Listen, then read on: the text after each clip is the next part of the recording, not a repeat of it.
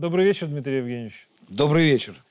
Белорусские телезрители видят Дмитрия Куликова чуть ли не ежедневно в эфире крупнейших российских телеканалов. Ну, вы выступаете ярко, активно, зачастую бескомпромиссно. Но кто такой Дмитрий Куликов более подробно? Вот помогите э, разобраться и мне, и нашим телезрителям, которые, к тому же, ваши поклонники в Беларуси. Вот с одной стороны, между нами очень много общего.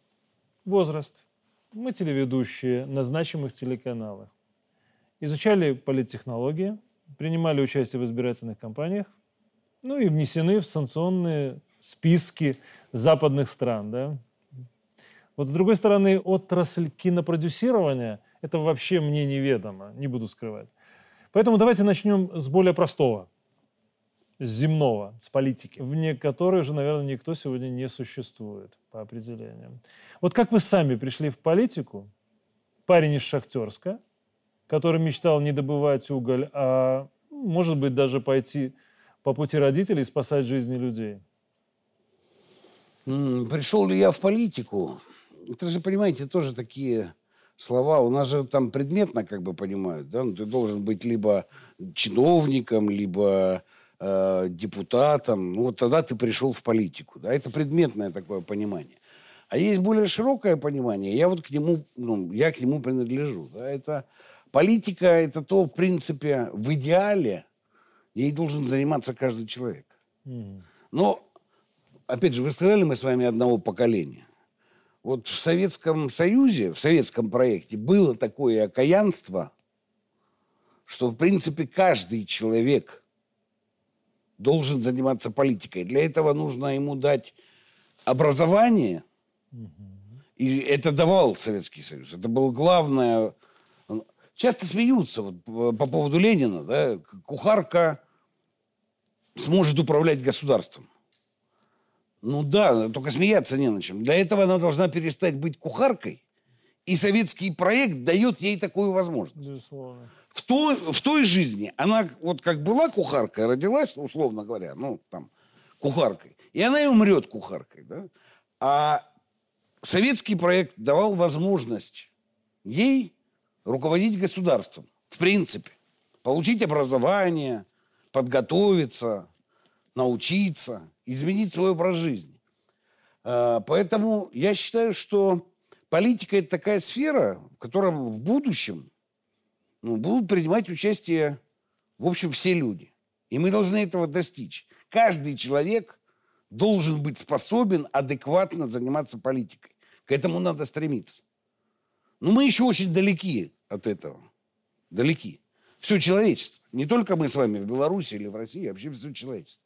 Но, в принципе, если говорить о некоторой такой перспективе, которой, о которой всегда мечтали, да, то это такая перспектива. А с другой стороны, вы знаете, есть расхожее слово, ну, у нас его даже как ругательное воспринимают, идиот. Ну, хотя Достоевский... Почему Достоевского? Да, у Достоевского это написано было... Э, вот. Но важно же помнить о происхождении этого слова. У него древнегреческое происхождение. В нем не было ничего обидного, с одной стороны. А с другой стороны, очень обидно. Идиот – это человек, не способный заниматься политикой. Ну, близкий смысл перевода. Там есть разные интерпретации, но это практически такой самый прямой, да, если упрощенно сказать, переводить. Вот. И уже древние греки понимали, что человек, который не способен заниматься политикой, ну, он скажем так, несколько особенный, да, вот. Э, поэтому, извините за эту преамбулу, да, но, но я должен был, мере, да, я должен был сказать, что значит, да, заниматься политикой. Но в этом смысле я вот как бы с детства мне очень повезло, потому что у нас дома вот в библиотеке домашней и отец целевым образом собирал, он с каждой зарплаты откладывал сколько-то денег.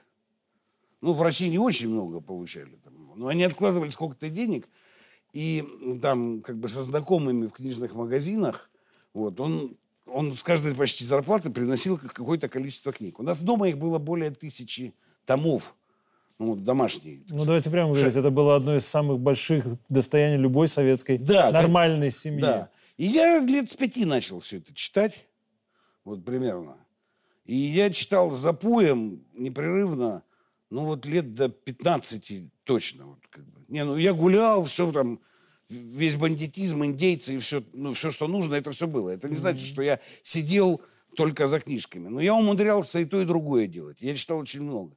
Вот, в Шахтерской городской библиотеке меня и моего друга считали очень такими странными детьми, потому что мы года 3-4, наверное, заходили в Шахтерскую детскую библиотеку каждую неделю в среду.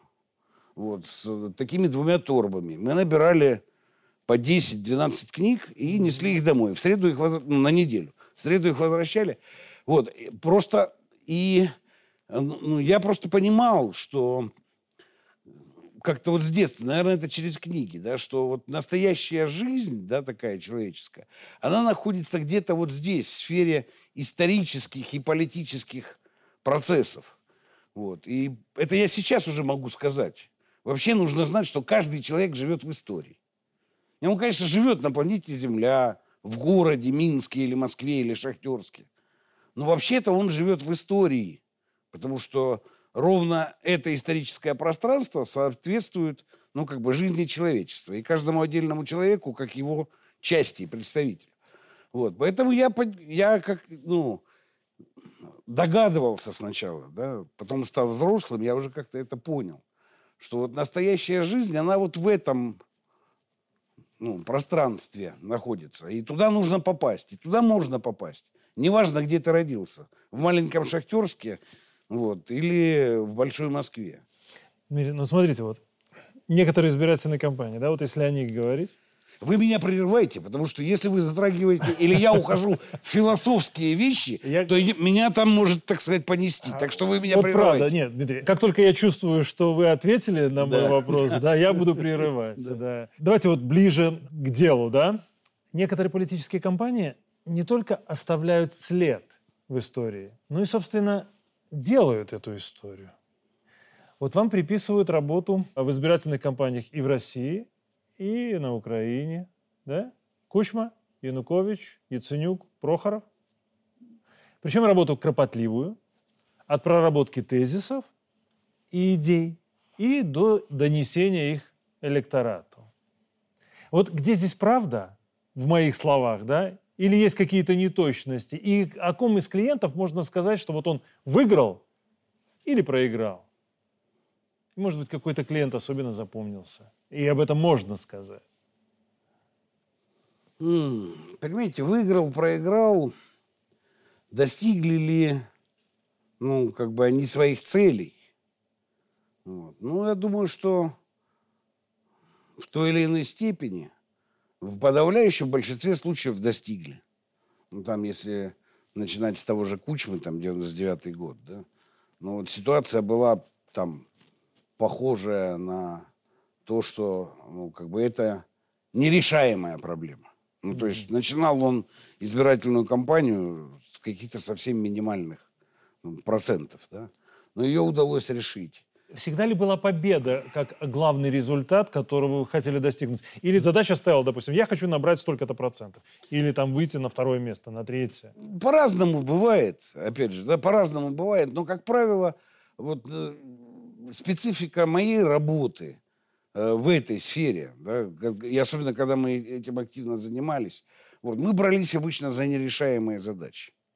Вот, ну, это это, это так вот, ну это знают, да, это я сейчас не хвастаюсь. Дмитрий, а при, приведите пример нерешаемой задачи. Ну, например, на Украине там э, компания 99 -го года, Виктор Пинчуков, в последующем это зять президента Кучмы, он избирался в Днепропетровском, в городе Днепропетровске, по такому пролетарскому округу, где только после приватизации он получил завод, mm-hmm. так сказать, там, а выдвигался он против всевластного Павла Лазаренко, да. Но он был полным хозяином Днепропетровской области. Причем на таких основаниях, знаете, ну, не политических, да. Вот. И, в принципе, э, Виктор был не его, Пинчук был не его человеком, и он шел в этом смысле против структуры. Но вот со всей этой суммой, вот, и там просто, когда искали, кто может заняться этой компанией, там много кто приезжал, ну, и там люди говорили, не, мы не возьмемся, мы уедем. Mm. Вот. Э, и это все было там за два с половиной месяца до выборов, то есть за очень короткий э, период. Ну вот, в принципе, эта ситуация признавалась как нерешаемая. Но были и другие ситуации э, такого же типа. Ну, это интересно. Ну, хорошо, а вот объясните мне, легко ли заставить взрослого, самодостаточного, я бы даже сказал, самонадеянного в определенной степени человека говорить твоими словами, твоими тезисами? Не, никогда этим не занимался. Ну, ты обсуждаешь с человеком, как ты обсуждаешь ситуацию. Вот, и по много раз проходишь ее с разных сторон. Для того, чтобы понять. Важно, чтобы человек понял сам, ну, в чем, как она устроена. После этого он легко сам находит те слова, которые его соответствуют его пониманию. Его пониманию, не моему. То есть вы пытались найти вот эти слова? Мы, нет, мы пытались, мы глубоко прорабатывали каждую ситуацию избирательной кампании, политическую, там, экономическую, ситуацию в поле, совместно ее прорабатывали. Так что человек ну, выращивает свое понимание настолько, что он может спокойно... Я вообще, вот, знаете, это все, ну, это все вот то, что вы сказали, это все идет от американской школы, этой политтехнологической. Надо продать кандидата. Вранье это. Наш человек постсоветский никого покупать не собирается. Ну, то есть это, понимаете, написать генеральную речь кандидата такую речь на все случаи жизни, а потом мы из блоков. Это все шарлатанство. Ну, с моей точки зрения. Кто-то может считать по-другому. Я же не говорю, что все должны считать так, как я. Нет, не должны. Смотрите, хорошо. Тогда как вы относитесь к тому, что некоторые, некоторые эксперты называют вас очень эффективным и профессиональным манипулятором, но при этом не стесняясь, обвиняют, что, приведя к власти того же Януковича, да. Да, вы чуть ли не спровоцировали и чуть ли не виновны в оранжевой революции. Ну, да, я в чем только не был виновен. Вот. Ну, во-первых, про слово манипулятор, я не знаю, что они хотят этим сказать. Ну, так сказать, у меня никто на руке ни, никогда не находился. Это все, ну, это же от слова рука, да? Я понимаю, Манипулировать. Да. Вот, да, это все э, глупости. Ну, может быть, кто-то по каким-то соображениям такие слова э, говорит. Понимаете, в чем дело? Э, ну, действительно, там, если про 2004 год говорить, вот, то э, сложная ситуация, которая, после которой была оранжевая революция, вот, она сложилась ровно потому, что э, Янукович де-факто таки победил. Ну, во втором туре. Я это просто знаю. Да, не намного, там, на полтора, на два процента. Но он победил. И это стало ну, причиной оранжевой революции. То есть а, именно это не устроило? Нет, не устроило. Это стало причиной, потому что они по-другому, Соединенные Штаты по-другому не могли. Mm. Потому что, ну, я уже не знаю, там, э, какая моя роль, так сказать. Но роль того, чтобы была революция, это роль Соединенных Штатов. Потому что всем штабом и компанией Ющенко руководило американское посольство. Прямо. Буквально. Они на машинах ездили на все мероприятия. Там, когда депутаты Ющенко громили склады с продукцией третьих кандидатов, mm-hmm. не Янукович, вот, то рядом стояли машины с из посольства, и там сидели американские дипломаты и смотрели, следили за всем. Всех это устраивало? Ну, так вот, поэтому тебе спрашивается, кто создал, ну, э, оранжевую революцию? Ну да, я, мы, мы действительно, работая, ну, действительно состоялась победа Януковича. На самом деле состоялась. И, и ровно потому, что она состоялась, американцы устроили оранжевую революцию.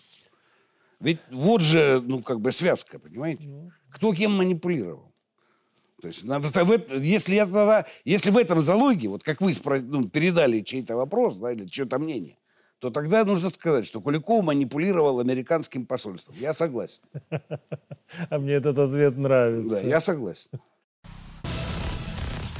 Эти два года, 23 и 24, согласитесь, они изобилуют избирательными кампаниями, с концовка 23-го, 24 и потом начало 25-го. Словакия сейчас Польша в октябре, так, США, Россия, Украина, я даже не вспоминаю Грузию, и дальше мы, белорусы, да, и в 24 и 25 Вот раз уж мы не оспариваем ваше мастерство на этом Я поприще, этого не говорил, ну, кстати. Это де-факто Да. воспринимается как э, дань опыту в любом случае. То вот по второму и третьему, то есть Польша и США, спрошу прогнозы, а по последнему, по Беларуси, совет. Последнего не будет. Ну, я с большим уважением отношусь к э, белорусскому государству и к белорусскому народу. Вот. И считаю, что все вы ну, правильно делаете. И вообще преодолеваете такие проблемы э, молодого, и в историческом смысле, становящегося государства, которое очень многим преодолеть так и не удалось. И не только на постсоветском пространстве, в мире. Принимается как факт. Да, вот. Это очень вообще такая историческая деятельность. Это всегда на грани смерти происходит. Вот. И пока что вы справляетесь с этим делом. Вот. Ну, несколько кризисов исторически разрешили. Я уверен, что ну, как бы и дальше будет. Здесь все нормально, поэтому ничего советовать не буду. Вот. Э, Ровно, так сказать, из уважения к, тому, что, э, по-моему, так на постсоветском пространстве, вот Беларусь точно, э, по крайней мере, ну, если не исторически совсем доказала, то показала, что она может. Вот, ну, в отличие от многих. Нам повезло с президентом. Да, потому что мне есть с чем сравнивать. Вот. Я вам так скажу, что я когда Александра Григорьевича увидел вот с автоматом, да, и с сыном, многие там что-то хихикали. Ну, я, кстати, на них очень сильно ругался, не, не лицеприятными словами, на тех, кто хихикал. Вот. Потому что я понял, опять же, со своим историческим философским уклоном, что Александр Григорьевич точно понимает соотношение власти и ее цены. Вот это жизнь. Вообще-то. И его готовность э, защитить государство от смерти ну, ценой даже своей жизни, это очень сильный не просто жест, а это глубинное понимание природы, исторической природы, вещей, с которыми мы имеем дело. Вот, потому что там, если в 2014 год перенестись, когда тот же Янукович сбежал, вот, то он уничтожил в этом смысле Украину. Вот, потому что, ну, ну, я не хочу здесь. Это просто вот как бы, Ну- э- это, диаметрально, да, ну, диаметральные подходы. Чем государственный деятель отключается от политика? Ну, Мы политика, да, знаем это, или- да. вот как хотите, да. Вот. И э, я еще такую вещь, многие опять же оспорят, но я скажу, что э, вот это поведение Лукашенко, с моей точки зрения, было мотивировано прежде всего государственным, а не личным интересом. Хотя многие трактуют да, это поведение как личное. Это недобросовестная трактовка, ложная. Вот, потому что э, ровно все наоборот.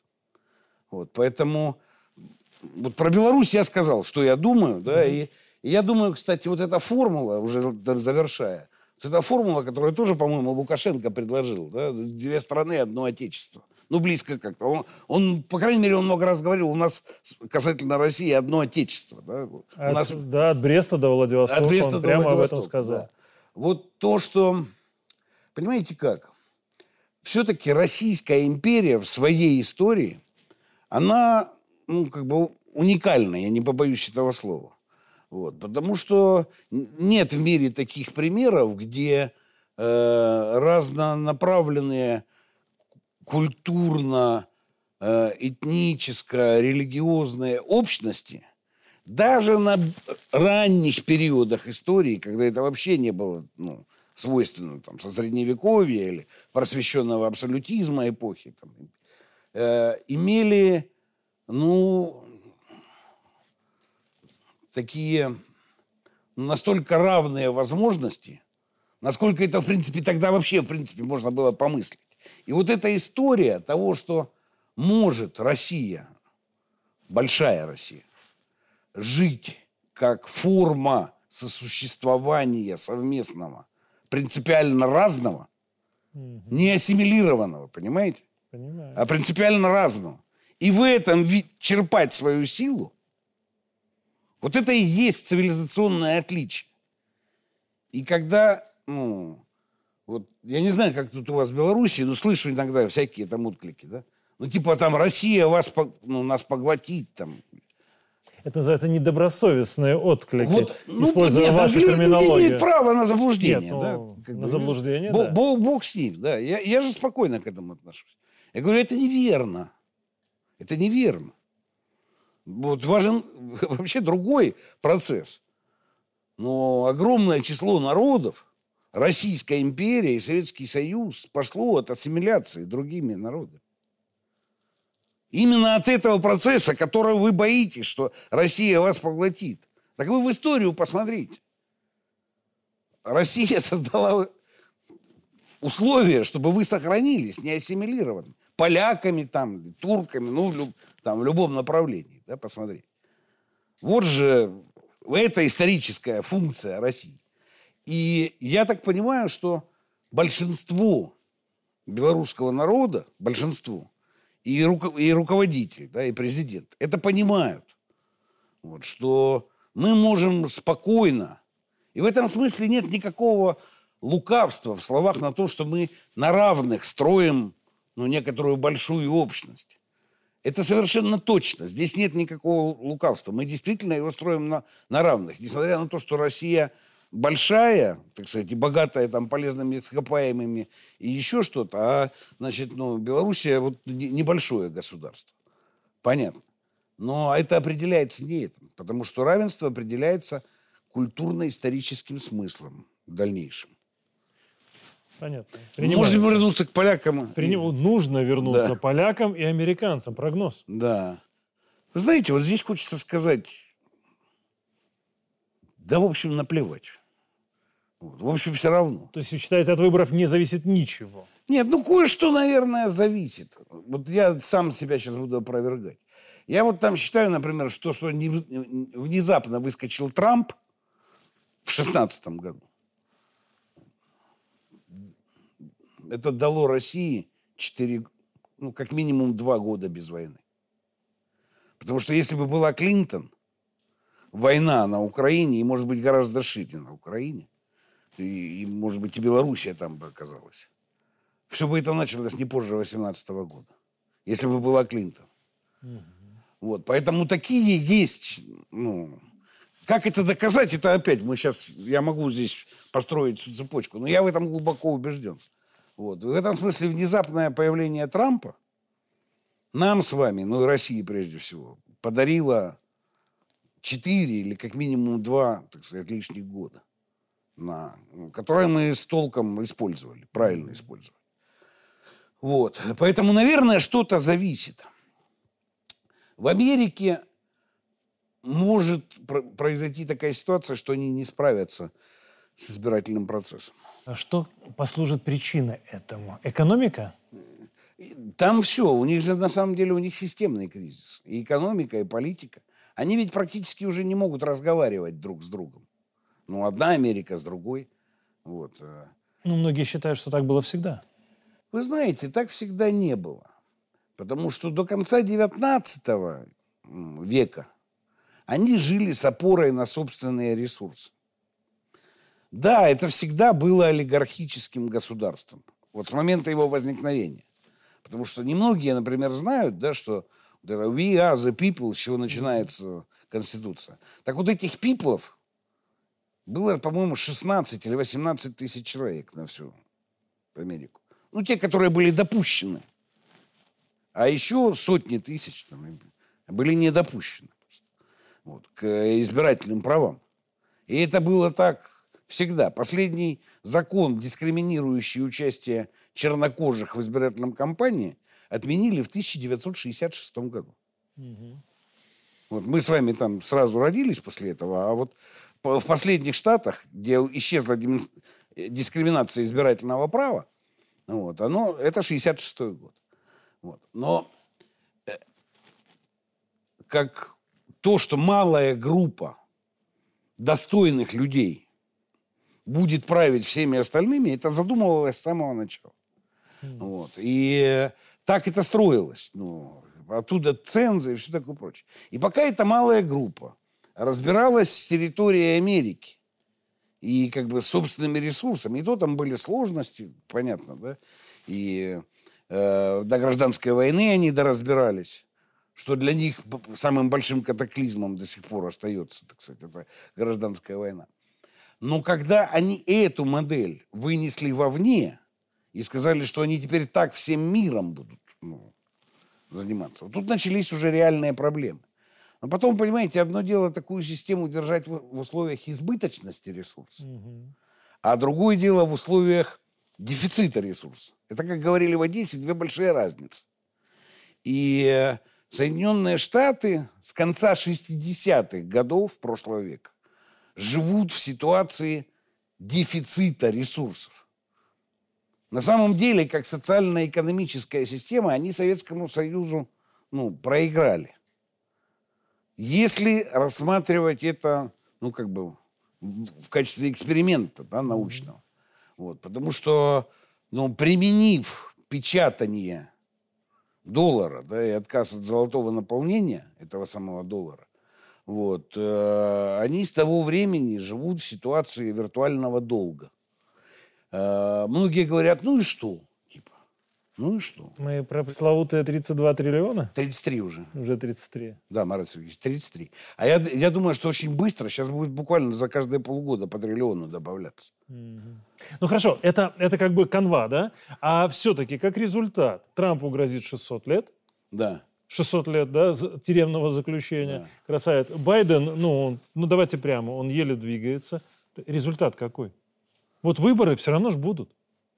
Будут. Либо они их обоих отставят, ну, стариков, и кто-то выскочит молодой, но это надо решать в течение недели.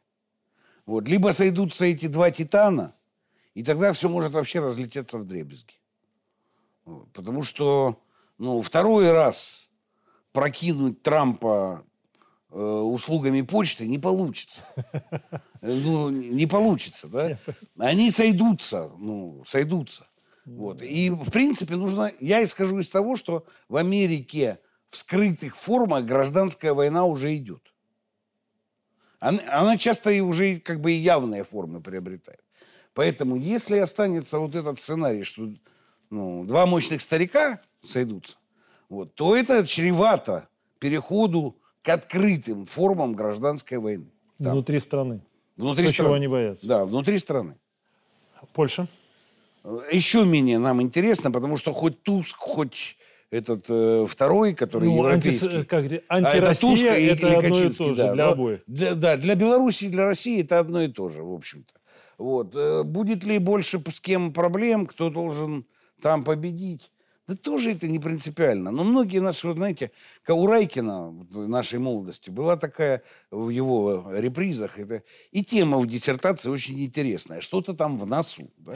Вот, вот многие у нас любят, да, вот если будет Качинский, то он будет, значит, там раздражать Евросоюз. Это типа нам полезно. Ну, такое. Это у вас сливки или сметана? Ну, такое. Вот, э, ну, наверное, будет.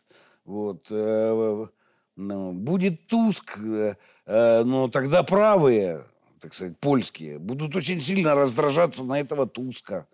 Ну, понимаете, проблема Польши заключается в следующем. Ее можно коротко сформулировать. Она хочет быть империей, будучи национальным почти националистическим государством. Ну, мононациональным, как да. себя всегда называют. А это, не, ну, это, вы же понимаете. Невозможно. Это невозможно. Империя и да. мононациональное государство. Это разное. Это разное. Да, это немножко разное. И они, ну, э, как бы, вот, вот здесь, как бы, здесь проблема, да, ну, э, польская. Дмитрий, еще в десятых годах вы говорили о стратегии противостояния США и России. Среднесрочной и долгосрочной предупреждали о санкциях, об участии НКО и фондов в расчеловечивании России, в недопущении ельцинизма и так далее. Да? я понимаю, что здесь есть определенные отголоски той же философии Зиновьева, как я это вижу, да, который 40 лет назад говорил об американизации Европы, да, и о том, что Европа будет, в конце концов, полностью определять ее курс будет Америка. Хорошо. Вот какие уроки над ошибками были сделаны Россией в том числе, и какие предстоит сделать? Ну, все-таки почти 15 лет прошло. Ну, вот смотрите, то, что я это говорил, да, это невелика заслуга, потому что, в принципе, надо, ну, как бы иметь просто исторический взгляд, да, потому что вот мы же мы часто говорим, там, вот 90-е проклинаем, и, ну. есть, за, и есть за что, да? Я сейчас не к тому. Ну, страна развалилась, да, как только, бы то ни было. Да, чего плохо-то? Мы за 90-ми скрываем глубину проблем. Ну вот мы прокляли 90-е и как бы типа разобрались. А все ведь не так. Потому что процессы, которые нас привели в самые критические точки конца 90-х, они начались гораздо раньше даже перестройки. Они начались в 60-е годы. Вот. Что я имею в виду? Ну, во-первых, э, общество потребления. Угу. Оно было привнесено к нам полностью при Хрущеве. Когда он начал с Никсоном, есть эти видео, рассказывать про то, что у нас кухонные комбайны в каждой советской квартире не хуже, чем ваши кухонные комбайны. Это же все... Ну, а потом все это закончилось тем, что в устав коммунистической партии записали пункт, что целью коммунистической партии является все большее удовлетворение постоянно растущих материальных и духовных потребностей советских людей. Кстати, как можно удовлетворить все постоянно, ну, постоянно растущее? Вот кто-нибудь может логически, так сказать? Ну, может быть, все-таки акцент да. делался на духовное. Да, на духовное, да. Но подразумевалось, это же и есть как бы слепок или формула общества потребления. Когда человек... И вот это утверждение, которое... Ну, для чего человек родился, раньше мучились, да? В чем смысл жизни? Для чего тебе дана жизнь? Ну, сначала так, ну, для жизни, не надо заморачиваться. Для жизни просто. Вот. Для удовольствия. Ну, жизнь надо, надо же прожить с удовольствием жизнь. Вот это все, вот эти элементы, которые возникли тогда. И, кстати, то, что замкнулся распад Советского Союза, ровно на нехватку видеомагнитофонов, баночного пива и джинсов, в широком, ну, заметьте, как программа сработала, ну, людям обещали, что им все это дадут 30 лет. И не дали. Духовная даль. А джинсов, баночного пива и видеомагнитофонов ну, еще каждая советская семья будет жить к 2000-му э, в отдельной, своей, квартире. отдельной квартире, да? Нет, там вообще есть глубокие вещи, понимаете? Никто с этим не разбирается. Мы вот мы вообще не написали подлинную историю советского периода. Мы с ним не, раз, не разобрались. И это, кстати, если говорить уроки, которые мы не сделали, да, то вот это мы до конца не сделали. Никто не отдает себе отчет, что значит, что Хрущев пообещал, что советские люди к 80-му году будут жить в коммунизме. Это каждому по потребностям, да? да. каждого по способностям. А советские люди вышли, Олимпиаду увидели, а коммунизма не увидели в 80-м году. А что это означает? А это означает же, что, ну, как бы власть-то соврала. Это же, ну... Ну, фактически. А, а ты идешь по улице, мы, ну, мы одного поколения, идешь по улице и видишь плакат «Партия, ум, честь и совесть нашей эпохи». Так вот, ум, честь и совесть нашей эпохи пообещал, что будет коммунизм в 80-м году. А у нас во многих городах масло исчезло mm-hmm. в это время, да? Понимаете, да? Как, вот. Поэтому все эти, там, пацифизм, вот мы говорим там, как люди относятся к СВО, а я вообще считаю, что мы на пороге достаточно большого ну, военного противостояния, как уже оно там развернется, я не гадалка, да, но американцы просто так не сдадутся, просто так не уйдут. Это тоже надо понимать. Но у нас же, опять мы с вами, как люди одного поколения, это помним, что для советского человека лишь бы не было войны. Это было и официально, ну, Мы, белорусы, и вообще мирные люди, как, да, ну, у нас в гимне В Беларуси вообще у вас, ну, относительно населению самые большие потери Великой Отечественной войны, это Белоруссия, если я не ошибаюсь. Треть населения. Треть населения, да. Но я не ошибаюсь, потому что я в детстве сюда, меня отец возил и в Хатынь, и в Брест, Это и правда. в Минск, пацаном еще, чтобы я это все увидел своими глазами. Вот, поэтому вот эта вещь была использована про- ну, против нас. Потому что, ну, в каком смысле мы не хотим войны? До, до какой степени, да? Ну, то есть мы что, и мать типа отдадим, да, только чтобы не было войны? Где вот эта граница? Вот это не, ну, это не обсуждалось. А потом, понимаете, когда случился вот Афганистан, я сейчас не обсуждаю, надо или не надо. Вот. При этом я точно щи- было заходить туда. Вот. Я точно считаю, что военные там свою задачу ну, э, выполнили. Ну, так как мы, советские люди, предали тогда свою советскую армию на Афганистане. Мгм. С этого ведь все началось. Потом последующий, так сказать, развал. Да, я да. тебя туда не посылал. Это Мы, мы вас туда да. не посылали, да. И там много чего такого было. Вот. Это все было... Поэтому, понимаете, вот это уроки истории, тут очень важно дойти до той глубины, где действительно нечто зародилось, и понять, соответственно, как оно росло и как оно выросло сюда. Тогда ты имеешь шанс что-то исправить. Но, Дмитрий, вами ведь давно уже были поставлены вот эти вопросы, да? Которых боятся многие из наших людей, ну, считают, что они слишком глобальные или размыты. Вот хотя лично мне важно вот, жить со сверхидеей. Ну, я люблю сложные вопросы, это нормально. Вот один из таких ваших вопросов. Сможем ли мы предложить миру альтернативу системе, которой навязанное потребление является основным содержанием человеческой сущности, да? Жизни, да. жизни. Ну, у нас же появились сейчас ну, сникерсы, да. Ну, понятно, что духовно немножко вот в какой-то момент просело, особенно, как мы говорим, на вот этом этапе 90-е. Конец 80-х. Ну, просто я утверждаю, что она раньше еще просила. Да, вы говорите, В что это еще 90-е был уже 60-х. просто ничем не сдерживаемый выплеск. Но в 90-е, знаете, у меня иногда возникает ощущение, что сами политики, которые пришли к власти в Советском Союзе, они дали этому ход. Ну, я не вижу как бы... Можно было не стесняться. Да, можно было не стесняться. И, откровенно говоря, даже вспоминая еще раз того же Зиновьева, он же четко изменил свои взгляды. Сначала он был ярым антисталинистом, вплоть до того, что готов был убить Сталина, да, Да. а В потом... конце 30-х создавал заговор, да.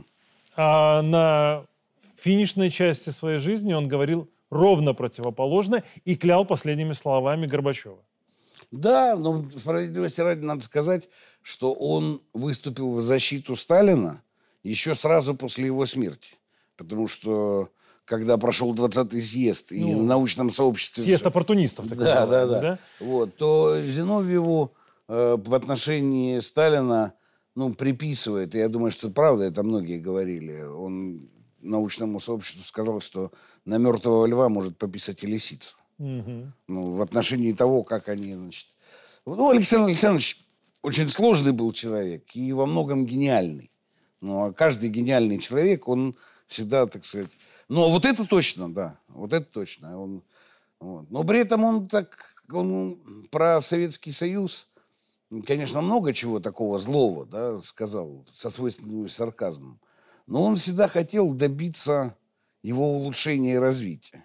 И считал, что то, что он хочет этого сделать, а это никому не нужно. Это вот как бы Ну была, да. была такая драма. Это, опять же, не в осуждение, не в оправдание. Теперь вот про, э, про то, сможем ли мы заместить. да. Вообще, на самом деле, в, как бы в предельной форме, это вопрос о сохранении человека. Вот, потому что, конечно, потребительское общество – это уже только следствие, проявление. да. Вот, потому что ну, процессу этому лет 500. Он так, с возрождения, в общем-то, пресловутого начинается. И завершается в своем апогее э, философом Ницше, который утверждал смерть Бога и воцарение сверхчеловека вместо Бога. Э, это, это одно и то же, только одно в начале, а другое в конце. Вот, потому что, ну, вся эта европейская часть на, начинала строиться на затождествлении с э, церковью и религией и с Богом, ну и пришла к полному его ну, отсутствию. Э, вопрос заключается в том, что проект сверхчеловека не состоялся. Европейский проект сверхчеловека не состоялся. Даже несмотря на то, что джунгли и цветущий сад. Не, вот это все остается. Они думают, ну, то есть российская... То есть эти категории у них присутствуют? Вот, вот да. Российская сущность в фундаменте европейской цивилизации – это основной кирпич. Ну. То есть вот это вот дикие орды, медведи по улицам, это всего лишь вот такие элементики, которые постоянно будут как нарратив звучать. Как складывалась вот эта российская природа европейской цивилизации, это отдельно надо разбирать, но здесь вы правы, мы не расходимся здесь. Я говорю, но в чем он не состоялся? А он не, мог, не смог быть сверхчеловеком, хоть в большом смысле. Ну как, германский сверхчеловек – возглавляющих полусверхчеловеков европейцев, проиграл русскому варвару. Вы понимаете, зачем они сносят памятники? И как-то не один раз. Да, вы понимаете, зачем они сносят памятники? Они не против нас их сносят. Они для себя их сносят. Чтобы не было у них памяти, что они проиграли уже, э, ну, их нужно окончательно от этого, свой народ окончательно от этого освободить. Это, кстати, есть условия новой войны. Для того, чтобы европейца погнать на русского, ну, на многонационального русского, я имею в виду здесь Нет. и белорусов, и всех ну, остальных. Чтобы европейца погнать на многонационального русского, нужно лишить его памяти о том, к чему при, приводила, так сказать, предыдущие все попытки. То есть казаки в Париже. Да, вот эти да. Пам... поэтому памятники надо убирать. Поэтому прежде всего нужно убирать памятники. Потому что это условия будущей войны. Если ты их не уберешь, то ну, сложности возникают. Вот. Поэтому это вопрос о сохранении человека с Богом дальше. Вот, ну. И я думаю, что здесь у нас очень хорошие шансы. Мы это понимаем. Мы по-разному, разные слои, разные группы нашего общества, хоть российского, хоть белорусского, в этом смысле оно одно, как ну, такое общество, э, понимают это. Да? И понятно, что здесь не может быть какого-то вот там, раз, взмахнул да, палочкой. Вот. Мы находимся в, в этом историческом поиске, очень осмысленном поиске, очень таком здоровом. Никогда настолько ну, так не было. Это первое. Да? То есть надо отвечать, ну, что человек без Бога, ну, это будет другой человек. Это ну, и непонятно, будет ли он, да, что там произойдет. Вот это первое. А второе, конечно, это уже то, что касается социальной материи. Это нам нужно общество, в котором права будут соответствовать обязанностям. Вот это фундаментальная вещь, выкинутая либерализмом сознательно, да, вот, она должна, она должна возвращаться.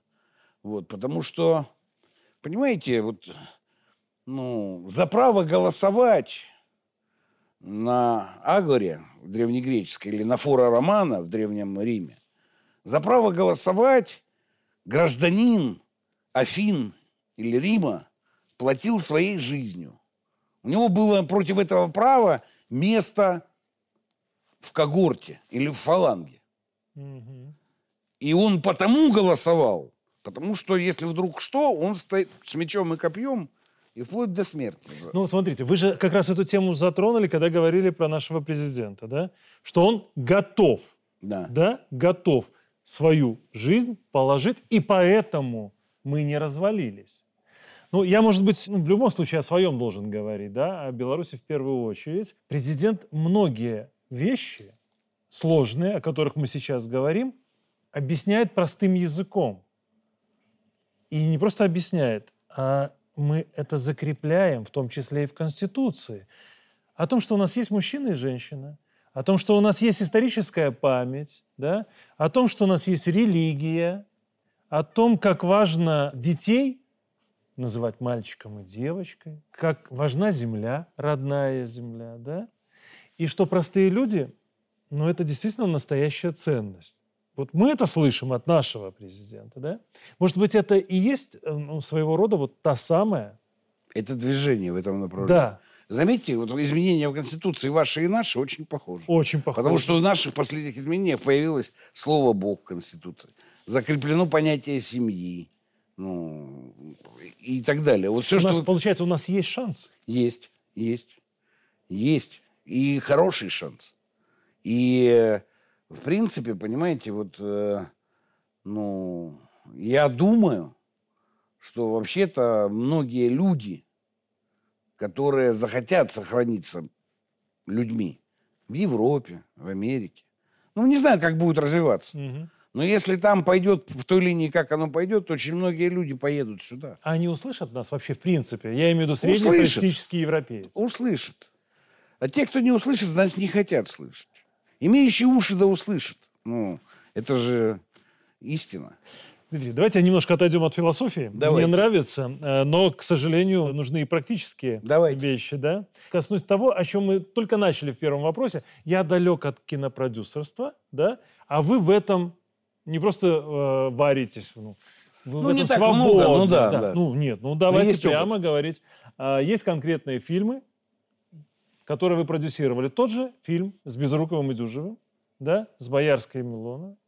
Я не проводил полный анализ. Но вот мне показалось, что большая часть занятых в этих фильмах актерах после 22 года, да, они остались патриотами своей страны. Да, но, но не все. Ну, я не знаю, все или не все, но вот Сергей Безруков э, э, точно совершенно. Там, Ну, Дюжев к нам Дюжев, приезжал да. на Славянский базар. Ну, с да. Лизой я разговаривал по телефону, мы показывали к годовщине фильма, она просто не смогла приехать. Но, по-моему, там тоже все нормально. Ну, я не хочу... Хорошо, но вы ожидали вообще такой стигматизации Родины от некоторых персон? Ну, скажем так, известных в России персон. Да, понимаете, в чем дело? Ожидал, не ожидал. Ну, всегда так ну, бывает. Это, ну, как, как вам сказать? Но мне кажется, вы сейчас немножко лукавите. Э, Объясню почему, да? Для меня каждый такой случай, вот я скажу, это как личная потеря. Не, Нет? не. Они, а чем они отличаются, ну, как бы от, от простых? Ну, Никто никому ничего не должен. а прос- Нет, а есть же и простые люди, которые точно так же... Ну, Но когда ты определенной степени символ, ты должен соизмерять свое поведение с этим Вы символизмом. поймите, когда я это говорю, я не в оправдании это Я говорю, понимаю. Да? Я, я это говорю не в оправдании. Я просто по поводу... э, Я не хочу просто все это переоценивать. Ну, ну, Переоценивать понимаете, вот это Пугачева, да, ну вот ну, куда уж больше. Ну, то, что она сделала, она сделала. Все, забыли, а мне не, не интересно. Я не хочу вообще все это обсуждать. Ну, она сделала, понимаете, все. Подведена черта, написано «Итого», «До свидания».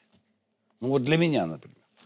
И бесконечно вот это, ну, А лично для вас вот это вот «до свидания», оно может иметь обратный ход? После этого? В том смысле, в котором я это говорю, нет. Ну, э, вот когда я это говорю, это означает, что мне этот человек в культурно-историческом смысле, вообще-то, ну, такие люди такого масштаба, культурно-творческие деятели, могли бы претендовать на место, ну, в некоторой культурно-исторической линии нашей, да?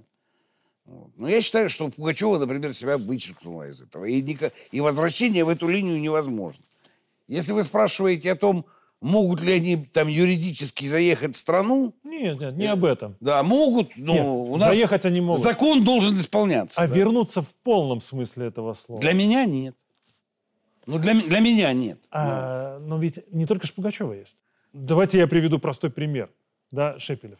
В 20-м он клял нас. Я не знаю, клял ли, но... но Нет, было, да. было. Он называл Я не, не изучал вот это. Да, потом он в 22-м клял вас, а потом он возвращается в эфир федерального канала. Это как?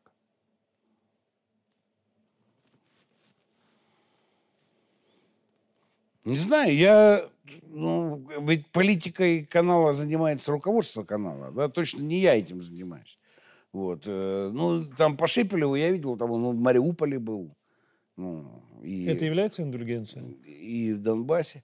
А, понимаете, в чем дело? Вот это же, ну, ну, как бы это довольно сложный вопрос. На самом деле, Да, я не сложный. петляю, я не петляю сейчас. Нет, я понимаю, именно Вот. потому что я понимаю, что Да. насколько это сложный вопрос. Да. Вот, ну, человек может, должен иметь право, ну, как бы изменить свою точку зрения. да. Он должен совершить некоторые деяния. А какие деяния, с вашей точки зрения, будут достаточными для того, чтобы мы его поняли? Не знаю, это же тоже каждый сам должен для себя решать. Вообще, вот честно скажу, я, я почему так, ну, вот отвечаю на этот вопрос. Я не считаю это настолько важным. Вот, потому что, ну, вот переход на сторону врага очень многие совершили, в том числе, ну и в такой там писательской, да, и творческой среде. Вот он наверняка, так сказать, есть, да, и еще с публичной, ну, позицией. В принципе, наверное, нужна какая-то юридическая проработка такого рода деяний, и мы тут не можем отделаться только проставлением маркера там иноагент. Мгм. Вот. Пот- Почему? Потому что нам нужна все-таки юридическая квалификация законом таких вещей для того, чтобы общество не находилось в состоянии фрустрации, так сказать, и неопределенного поиска степени вины, Ну да. Да. Давайте прямо говорить. возможности прощения. Это, это состояние неопределенности, где каждый сам вырабатывает критерии, Точно. да? И такие вещи, вот я к этому и веду, такие вещи должны решаться юридически. Да? Это ну, должно быть как бы судебно-правовая квалификация, виновен или не виновен. Вот. Потому что ну, в степени общественного порицания, ну, мы там, как общество, телевизионное, например, да, или там пишущее, ну, я могу высказать свое порицание тем, кто совершил нечто. Вот. Но это же не более того. Я же не суд. И призывать что-то сделать в отношении человека, это тоже такая, ну, как бы, вещь, ну, странная. Нужна юридическая квалификация. И ну, нужно юридическое осуждение, судебное решение. Виновен, не виновен. Тогда будет ясность. Потому что, понимаете, вот тут же, ну это как про вот репрессии. Хорошо же сказал э, Довлатов, по-моему. Товарищ Сталин, конечно, натворил. И мы его за это не любим. Ну, я близко к тексту. Мгм. Но у меня есть вопрос. Кто написал 5 миллионов доносов? Мгм. Или Это 4, правда. он там сказал. 4 миллиона. да. 4 миллиона доносов. Вот. Поэтому тут скользкая тема. Э, Каждый, во-первых, должен, с одной стороны, каждый должен решить сам, как к этому относиться, а с другой стороны, должна быть, ну, все-таки закон – это то пространство, где какой-то в максимальной степени разрешаются вот такие сложные вопросы. Ну, грубо В говоря, пространстве закона должно быть должен, должен быть критерий. Да. Совершенно четкий и оформленный, да? Дмитрий Евгеньевич, мы заканчиваем на этом нашу первую часть разговора и продолжим его буквально в эту субботу. Хорошо.